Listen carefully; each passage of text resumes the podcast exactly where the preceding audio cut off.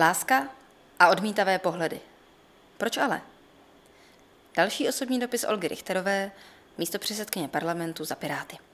Tentokrát půjde o lásku. S množství reakcí, které dostávám spolu s prozbou, abychom už konečně prosadili manželství pro všechny páry, se chci podělit o příběh jedné 20-leté dívky.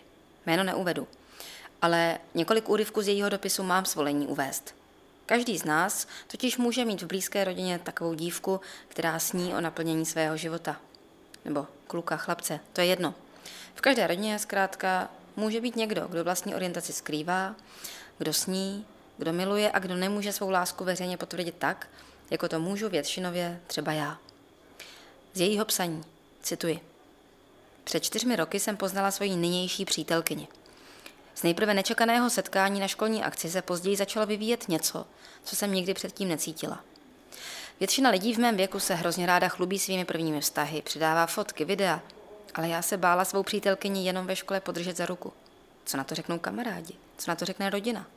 Když nás poprvé uviděla jedna z mých bližších spolužaček, tak nás vyfotila a rozeslala to jako hit roku, který se rychle nesl celou školou. Moje nejbližší spolužačky mi k tomu neříkali pro jistotu nic, Jedna z učitelek se za svůj názor nestyděla a začala říkat, je to blbost, jenom se hledá. Zmiňuji to proto, že ve chvíli, kdy jsem se naopak konečně našla, kdy jsem prožívala svoji první zamilovanost, tak jsem se neměla komu svěřit. A když už se to k někomu dostalo, tak se mi nedostávalo potřebné podpory. Konec citace. Silné city prvních lásek každého z nás formují. A formuje nás i to, když se obáváme, možná i skrýváme, protože od společnosti dostáváme signál, že je něco divně. U této dívky, která se mi svěřila, je dalším faktorem i to, že její přítelkyně je romského původu a některé předsudky tak jsou ještě silnější. A i když její rodina pochopila a přijala skutečný stav věcí, bojí se říct pravdu okolí. Cituji. Nikdo si nedovede představit, jak je smutné jet se svým strejdou a přítelkyní na výlet a když se strejdy někdo zeptá, kam jede, a on řekne, že s neteří a její kamarádkou na výlet. Nebo když se někdo mámy mé přítelkyně zeptá, jestli už má kluka, a ona řekne pouze ne, než aby řekla pravdu. Konec citace. Ten dopis není prozbou o soucit. Je připomenutím, co v Česku i dnes znamená dospívat s menšinovou orientací. Poslední citace.